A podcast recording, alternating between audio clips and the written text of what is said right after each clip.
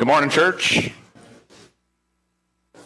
It's on the screen. I invite all of you to open up your Bibles to 1 Corinthians chapter 1. We'll begin in verse 17. We will conclude in chapter 2, verse 5. If you're using the Red Pew Bible, that's page 1131 in the Red Pew Bible. That'll be in the New Testament portion of your Bibles.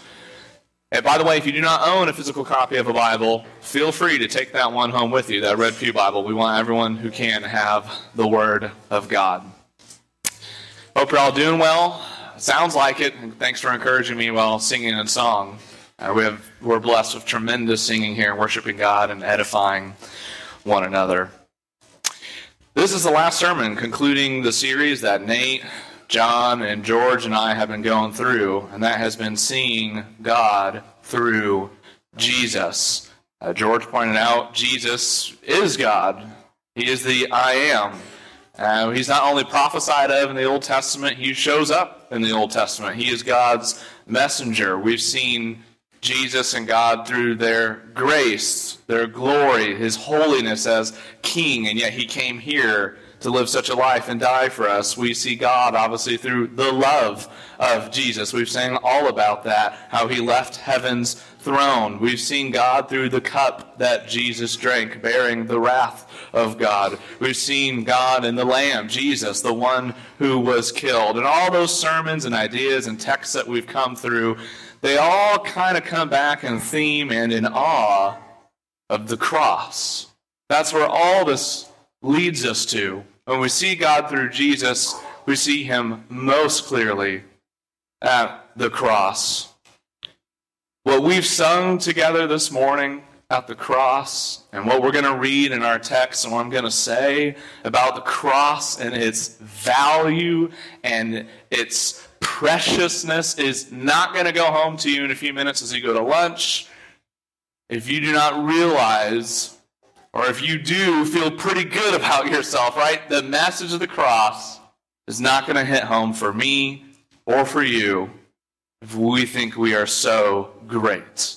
I deserve I deserve each breath, meal, life, church family. I deserve, I deserve, I deserve. That's our cultural mindset just on physical blessings.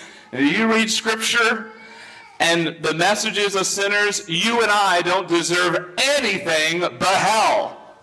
And that's something our flesh does not want to hear. You go read Romans 1, 2, or 3. Now, if you don't believe that, uh, if you don't believe that's what we deserve, uh, the text, the cross, the songs we sang is just not going to stick. You're just not going to see the love of God if you believe I deserve. So, for your whole life and this lesson and our songs, my hope and prayer for all of us is that the weight of our own sin would crush us so that we could cherish the cross. I won't cherish the cross unless I see my status before God. Because as we're going to read, the cross is foolishness and a stumbling block to those who feel pretty good about themselves, who don't feel like they need the cross, who don't feel like they need the love of God. I deserve all that I have in my life. Deserve, deserve, deserve. And if that's you, and it has been me, and it will be us sometimes subconsciously, I hope that we would see God for all he is, starting with his love, his worth, his holiness, his purity, his beauty. What does God deserve? Infinite worship, infinite praise, infinite obedience, infinite love, infinite attention, infinite allegiance. And what do we give God so often? Little bits and pieces here and there. Maybe it's the verse on your iPhone, it's the prayer at supper. For many of us, Sunday morning at times in our life is all I give to God. And how does that happen? Because we think much of self. From my trials to my triumphs, it's much of me. And we don't see Him. We don't see God. And for all He's worth, and for all His love for us, we don't see what God deserves. What does God deserve? There's this infinite gap between God and me. I don't feel Him, I don't see Him. And we're going to hear all this talk about the cross being the central piece of the gospel and how all boasting must come to our Lord, and it must come in that way through the cross of our Lord. Realize you and I deserve nothing from God but judgments because He's so infinitely great and we've all sinned against this infinite God. You've ignored Him. We've neglected Him. We've defied Him so consistently in our lives. You and I come nowhere near the bottom of the barrel to give Him what He deserves. That's where we are. And yet, we boast in the Lord because He has still loved us. He has come in the flesh by sending his son. He's covered our sin. He is a righteousness for us. So anytime we taste grace, not just salvation, if I don't deserve salvation, I don't deserve to breathe. Anytime I taste mercy and grace from God, it must be a cross issue. This is where everything was purchased for us. Jesus died to purchase everything good in our lives and everything painful that will be turned for good in our lives. We will not see the love of God until we realize what He's done for us and who we actually are. We're looking at the cross we proclaim. It is the power of God. I hope you're with me in 1 Corinthians chapter 1 as we begin in verse 17. This is the message that Paul is going to be preaching to us from this letter to the church at Corinth. The church at Corinth, as a lot of you know, they're kind of famous for having a lot of problems. Right now, they're bragging about who baptized them. They're ultimately accounting salvation to Cephas or to Paul or to Apollos. And Paul saying, I'm not the one who died for you. Christ is the one who died for you. You're baptized into him, no one else. And that brings us to our first verse. Christ did not send me to baptize, but to preach the gospel, not with words of eloquent wisdom, lest the cross of Christ be emptied of its power. I think in the cultural context and a Greco Roman society, you think eloquent wisdom you probably in their world you think the art of persuasion and rhetoric. That's what the greeks are known for. It's influenced our culture so much today. In a large city like corinth this would be the highest of intellect rhetoric skills speech and debate. Uh, paul he's not really known for being a great public speaker as we'll see. Now don't get me wrong he's a very educated man. He's educated in the law of moses Paul says, I didn't come with this kind of fancy rhetoric, lest the cross of Christ be emptied of its power. Remember our word power. Paul's saying if the credit for Christ's saving work is given to him or anyone else, the power of the gospel is nullified. It's, it's worthless. The purpose of the gospel is to do what the Corinthians and what you and I cannot do, and that is to free us from sin and put us in a right standing before God. The gospel, as Paul is going to continue to kind of reframe, the gospel doesn't need professional speakers. The gospel, by its own content, without eloquent speech, can convict sinners and bring people to God. Because salvation is a work of God. His word and his spirit are at work. What is central to the gospel message of Paul? The cross of Christ in its power. Look at verse 18. For the word of the cross is folly, you could say foolishness, to those who are perishing, but to us who are being saved, it is the power of God. The cross is foolishness. You very quickly think about the message of a random Jewish man from a janky town no one cared about in Nazareth, who's a lowly carpenter who gets himself crucified, and that's how people are forgiven of sin. That was foolishness to Paul's world then, just as it is foolishness to many people in our world today. And yet, that's where Paul focuses the cross, the foolish part of the story.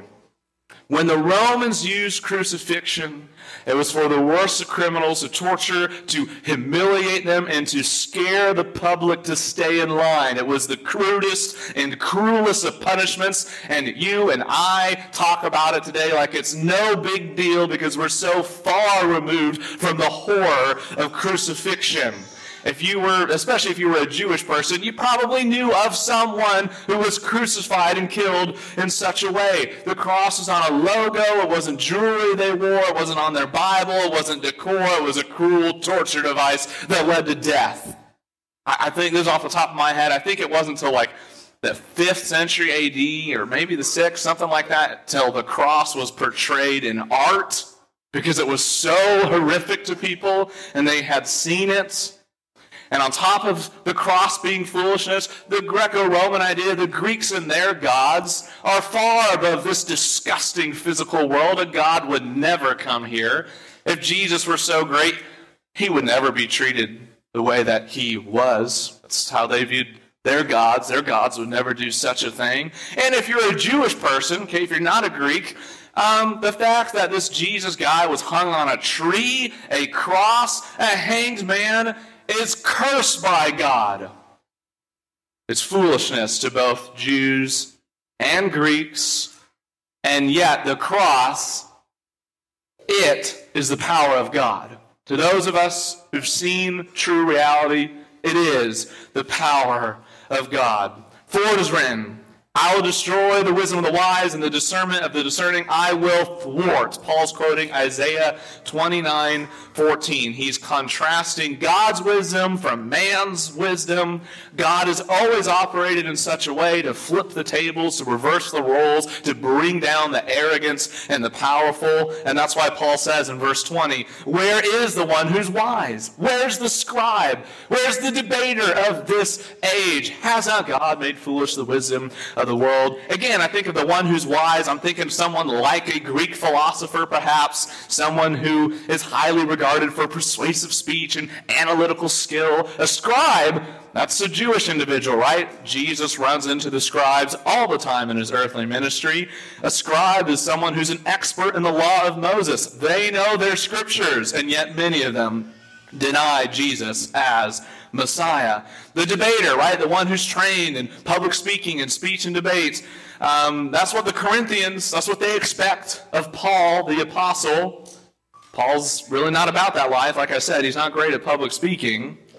And yet, has not God made foolish the wisdom of the world? Verse 21 For since in the wisdom of God the world did not know God through wisdom, it pleased God through the folly or foolishness of what we preach to save those who believe. Man's wisdom has not brought about the knowledge of God. So it pleased God to kind of like subvert expectations to save the world. And Paul's actually here using rhetoric to mock his opponents who oppose his teachings because probably the Corinthians to hear Paul say it's folly or foolishness of what he preaches, that might be confusing to the Corinthians because it was through Paul's preaching that the Corinthians came to believe in Christ. Acts chapter 18, the very beginning at least, has Paul coming to Corinth. Acts 18 8 many of the Corinthians, hearing Paul, right, he's preaching, believed and were baptized. So if you're reading this letter and you're the church at Corinth, you might be thinking, how is the preaching of the cross, Paul, foolishness? Are you calling us fools? We believe your message. Paul clarifies in verse 22 for Jews demand signs and Greeks seek wisdom. I've got a handful of verses on the screen, but to the Jews, miracles are a sign of legitimacy and authority from God. Those verses on the screen is again and again the religious leaders come to Jesus and they say, Give us a sign from heaven. And often that's, you know, very ironic because they've seen Jesus do signs already. Or, you know, I was just having a study this week with someone and we were pointing out that Jesus does a sign and they say, well, it's by Beelzebub he does this. Give us a sign from heaven. Like this is what Jesus runs into all the time.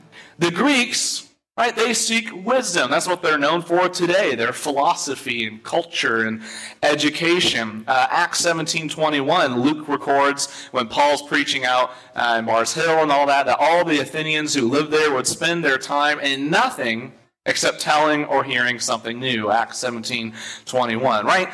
The Greeks, their world, they're the founders of philosophy. Plato, Aristotle, Socrates, all these guys are from this culture. This is the history behind the people that Paul is preaching Christ crucified to. And these guys have influenced our nation today in so many ways. Uh, they were pretty smart guys. And the Greco Roman world, the Greeks, they loved philosophy and wisdom so much. Uh, you know, they'd worship gods and goddesses like Athena, who was the goddess of wisdom. That's her temple uh, up there on the screen. Apparently, Nate's been to some of these locations. Really envy Nate. Um, but this is the world that Paul's in all the gods and philosophy and ideas that the Greco Roman world has. And God's wisdom, then, the same today, very often runs counter to the world's. What is God's wisdom? Verse 23 But we preach Christ crucified, a stumbling block to Jews and a folly to Gentiles. It's foolishness to the Gentiles it's offensive and a stumbling block to the Hebrews. The message of a crucified Messiah would have offended the Jewish people, right? Again, Deuteronomy 21. Why would the Messiah be cursed by God? The common theory in their day, in Jesus' day, is that the Messiah would be a great warrior, be like David, reset up this physical kingdom right away, right now, in Jerusalem. Why would God kill the Christ, the Messiah? It's offensive to the Jewish people. It doesn't make any sense to them. And this message is foolishness to the Gentiles. We've mentioned crucifixions for criminals. Roman citizens are not crucified, right? Paul in history is likely beheaded. Peter was crucified. He's not a Roman citizen. It's for Jews, right? People we've occupied. That's who you crucify. Gods don't come in the flesh. If you're a Gentile, they don't do that. This world's icky. You don't come here. And if Jesus is some sort of deity, why would he be treated in such a way? It's foolishness in the mindset of a pagan Gentile, Greek, Roman, all alike. Makes no sense to them. Uh, if you listen to our podcast about the resurrection of Jesus, if the early Christians and disciples and apostles are trying to gain a following of people, they're doing a really bad job at presenting a really easy to accept gospel message. They're offending the Jewish people, the Messiah was killed, and they're offending the Gentiles. They're not doing a good job starting up a new religion or cult or whatever you want to call it, because they're offending everyone with the message, and they're, they suffer greatly for it. But to those who are called, both these groups are called Jews and Greeks. Those who think it's foolishness, those who find it offensive. Christ, the power of God and the wisdom of God. Christ is the power and the wisdom of God. How does the crucifixion of Jesus reveal the power of God? Well, it's God's power to save us, not only from sin, but also death. God can redeem the seemingly unredeemable. That's kind of a huge theme in the entirety of the Bible. From Adam and Eve sinning in the presence of the Lord God. He's saying, I'm, I'm going to redeem them. To the story of the Exodus. Israel, 400 years in slavery, God redeems them. Even when they sin and the nation of Judah is kicked out to Babylon, God says, I'm going to bring you back. I'm going to redeem you. That's the theme in Scripture. God redeems us. Uh, the situation of Jesus crucified and killed, God raised him up and redeemed his son. And Christ, as the power of God, would also challenge the power of Rome or the power of mankind. Right? As we've said, the cross was a symbol of power and might from the Roman Empire. And God says, You're not in control. I'm the one who's sovereign. It made me think of Genesis 50, verse 20. Remember that story after Joseph was sold into slavery? He becomes second in charge only after Pharaoh. And Joseph told his brothers, Hey, what you meant for evil, which is what the Jews and the Romans meant for the crucifixion of Jesus, Joseph says, God meant for good. That God is sovereign. He will use anything for his good will. And obviously, Christ is not in the grave. I mean, Paul's going to talk about that later in this letter in 1 Cor 15, that this is the power of God, Christ crucified. All of it points back to his power. And not only that, Paul said Christ is the wisdom of God. It's the paradoxical plan. It requires death to defeat death. Now, this is why no one really saw this coming. That's why some people call it the messianic secret. Also, Jesus being the wisdom of God takes us back to the Proverbs, the proverbial concept where personified wisdom is God's agent of creation.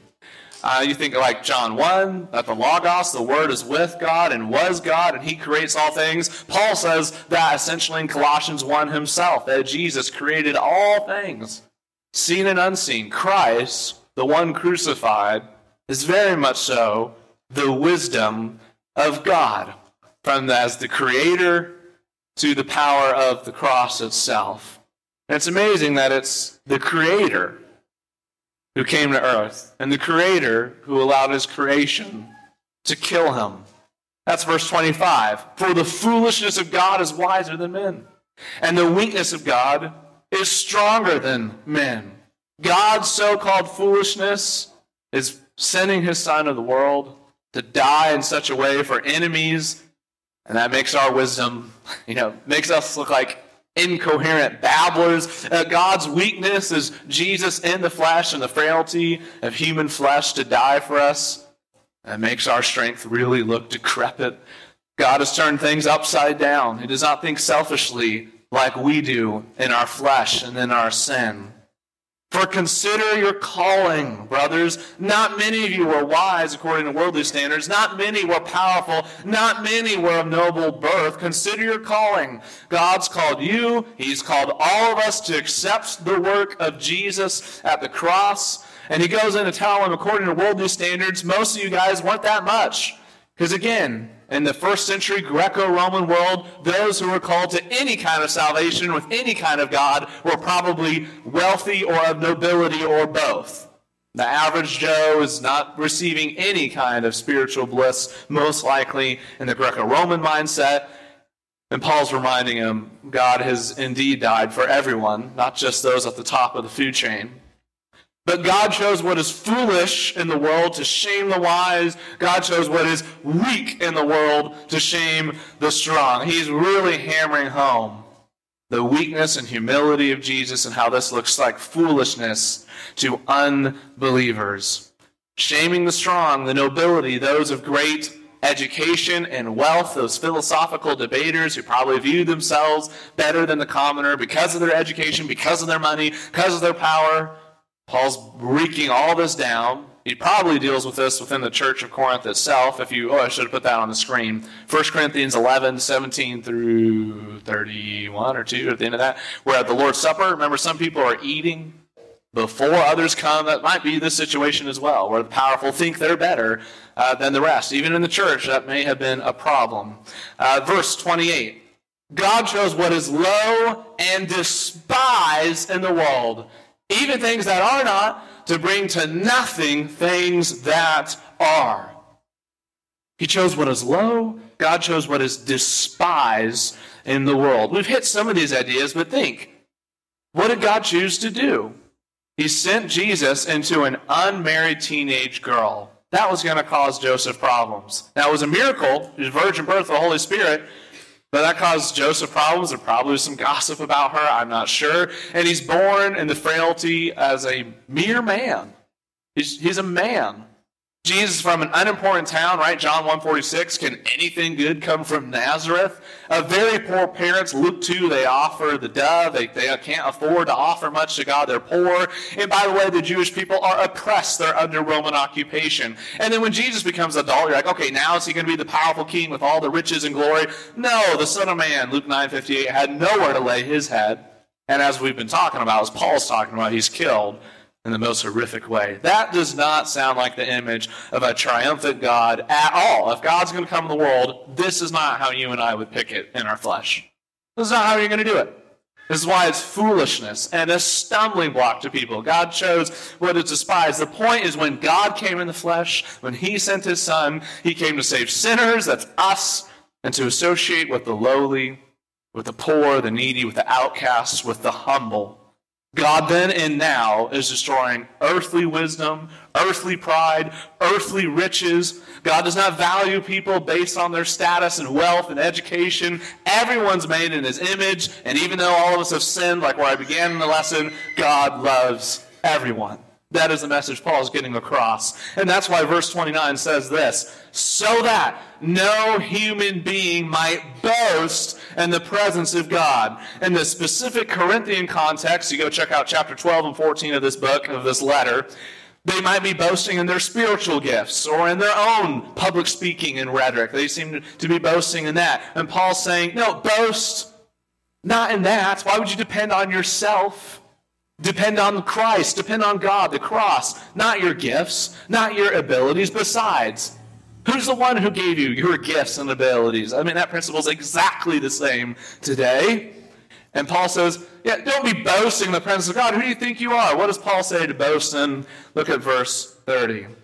Because of him, not you, because of him, you are in Christ Jesus, who became to us wisdom from God, righteousness, sanctification, and redemption. Jesus has become all these things to us out of the love of God despite our sin. I, I, want to look at these things. Jesus became to us the wisdom of God. His teachings, his life, death, and resurrection brings us salvation. He is the way, he is the truth. He is the life. No one comes to the Father except through Jesus. Jesus has become to us righteousness. You read in prophets like Jeremiah 23 or 33 that one day people will say, Yahweh is our righteousness.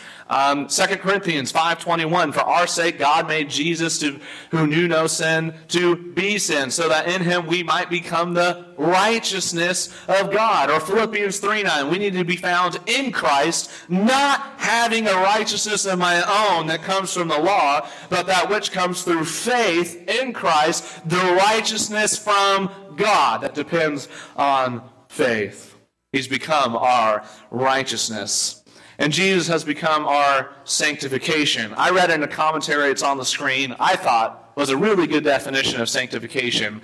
They said sanctification is submission to righteousness. I find that as a really good definition. This is the lifestyle of becoming more and more and more like Christ. It's a life of growth. Uh, Romans 8:29 For those whom he foreknew, he also predestined to be conformed to the image of his son. That's the lifestyle and the growth as a Christian. And Jesus, of course, became to us redemption. He paid the price and bore the weight of sin that you and I deserve. Right? That's where we began. And yet he is our redeemer.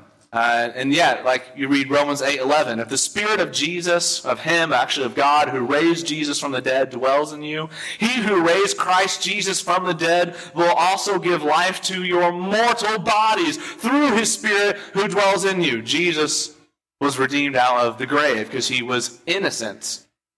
Or Galatians 3:13, Christ redeemed us from the curse of the law by becoming a curse for us. For it's written, Cursed is everyone who's hanged on a tree. Christ redeemed us from the curse. He is the wisdom of God. He is our righteousness. He's our sanctification. I want to be like him, and he is our redemption. Now in forgiveness of sins, and even in the future at the resurrection.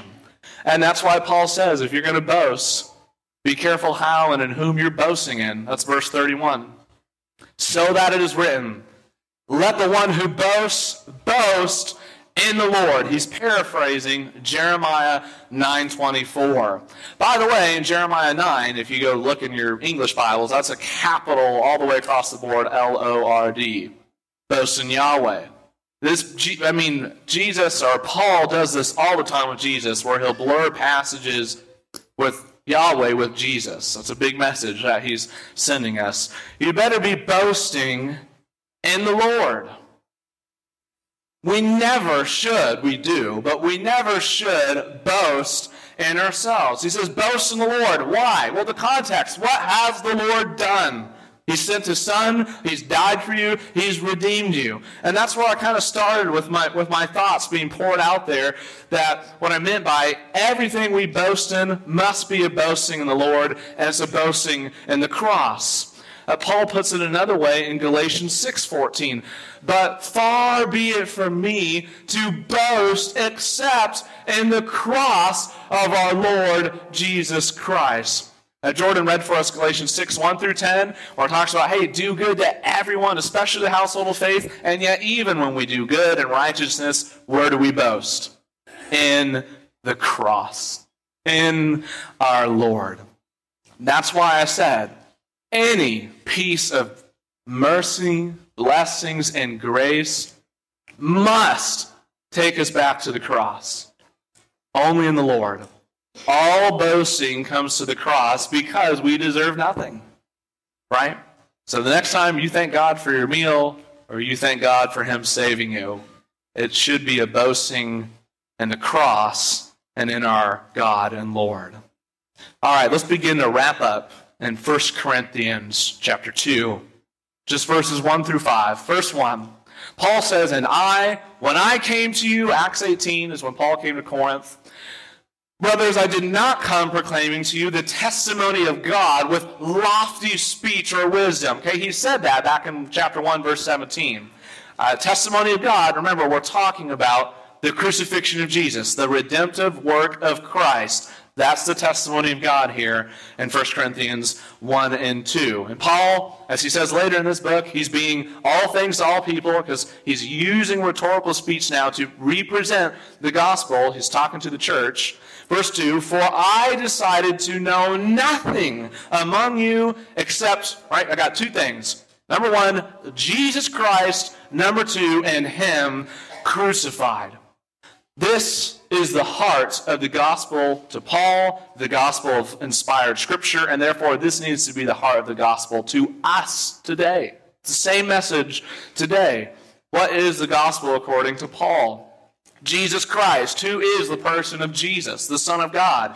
God in the flesh. Lots of those passages on the screen are passages that Paul said himself. Uh, Colossians 2 9 is a good example of that. For in Jesus, the whole fullness of deity dwells bodily. He is the Son of God. He is God in the flesh. And remember, Christ is not a last name, it's a title. Christ, Christos, or Messiah, anointed one. He is the Messiah of all the law and the prophets, what you and I know as the Old Testament. And the crucifixion. What's the point of the crucifixion? What Paul says is that he was crucified for our sins. 1 Corinthians 15:3, Paul tells them, that's later in the book we're looking at right now, for I delivered to you as of first importance what I also received, that Christ died for our sins. That's what's first importance, and it's in accordance with the scriptures. So this is the message that Paul has. Jesus God in the flesh. He's the Son of God. Jesus is the Messiah of Scripture, and he died. He was crucified for our sins. Same message you and I must deliver to people today. Same message. And yet, look at verse 3. How did Paul deliver this message in verse 3? He says, I was with you in weakness and in fear and much trembling. I don't know about you, but like again, like Acts 17 at Mars Hill, and you know, I picture Paul coming into the synagogue and places and saying, you know, kind of like a hear ye, hear ye, the king says you've sinned against me, but you will be forgiven if you accept my son. Like you kind of picture just mighty preaching. And that's sometimes the case for Paul, but here he says, I came weak, I was scared, I was trembling, much trembling. You're like, Paul, I thought you said in Romans that we were not given a spirit of fear. What is this? He's probably contrasting himself with the professional public speakers around him. Um, I've been talking about his public speaking skills, but 2 Corinthians 10.10, this is Paul talking about himself. He says, they say his, Paul's letters are weighty and strong, but his bodily presence is weak, and his speech of no account. Paul's weak. I wonder if he had a bodily ailment. Maybe that's the idea in think Second Cor 12 or the thorn in the flesh. I'm not sure. But his speech is of no account. And Paul's saying, Yeah, I came to you weak, in fear and much trembling. Strength is shown in our weakness. God's strength is shown in our weakness.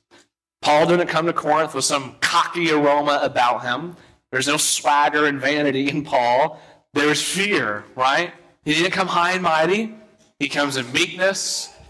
There's real, genuine trembling because of his inadequacy, because it was so great and the stakes are so high and the dangers are so real. Paul, you know his life beaten and flogged and stoned and causing riots and arrested all the time is great fear and trembling.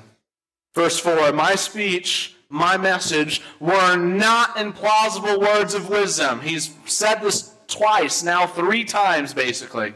I didn't come with the rhetoric skills of the Greco Roman world, but I came in demonstration of the Spirit, that's capital S, of the Spirit and of power. Paul isn't interested in seeing people come to Christ because of his own persuasiveness. You and I should feel the same. He's not interested in that. Paul wants to see God through the Spirit working. He wants to see people come to Christ because of the gospel message. So that, verse 5, your faith might not rest in the wisdom of men, but in the power of God. He's explaining here's why my approach works, why it's different from the professional speakers of your day. He wants the Corinthians, God wants us to rely solely on Him, on Christ, not in human persuasiveness, not in human wisdom, not in human abilities. God wants us to rely on Him alone. Now, you can't help but notice the last things we'll pretty much say here is he says he came in demonstration of the Holy Spirit, right, capital S, of power, so that their faith would rest in the power of God. What is the Spirit? What is the power here? Uh, some commentaries I read said it's miracles. Paul worked miracles. Um, that seems to be happening at that day and age in the church at Corinth. Um, I really do not think that's what Paul has in mind here at all. I don't think that's what we're talking about because, as hopefully it's been obvious enough, where else in our text have we seen the word power used by the apostle? All it was the first verse we looked at, 1 Cor 117. And he didn't come with words of eloquent wisdom, lest the cross of Christ be emptied of its power. The power is the gospel message. It's the cross. It's Christ and Him crucified. That's the message. Again, we read it. If you skip down to chapter 1, 23 and 4, we preach Christ crucified, and that is the wisdom and that is the power of God, the cross. That's what the Apostle Paul is talking about when you get to the end of chapter 2 or the end of our lesson, verses 4 and 5 of 1 Corinthians 2, that the demonstration of the Holy Spirit and the power of God is Christ crucified. That means this Spirit and this power is doing the same work today. It's the same message today as it was in the days of Paul. This is the heart of the gospel Jesus Christ and Him crucified. The Apostle Paul, myself, the leadership of this church would not want anyone to place their faith in the eloquence of a leader, speaker, or preacher. We want everyone to trust in Christ and Christ alone. That's what God wants. There is no greater and obvious place to see God in Jesus than the cross of Calvary. That is the clearest place we see him. As this messianic figure, this king, prophet, and priest was prophesied throughout all the Old Testament that he would die, make atonement for sin, and yet live and be given a kingdom. The cross is where we see God in Christ. It shows the epic weight and seriousness of sin. Sin must be dealt with. Nate talked about that in Romans 3 last week.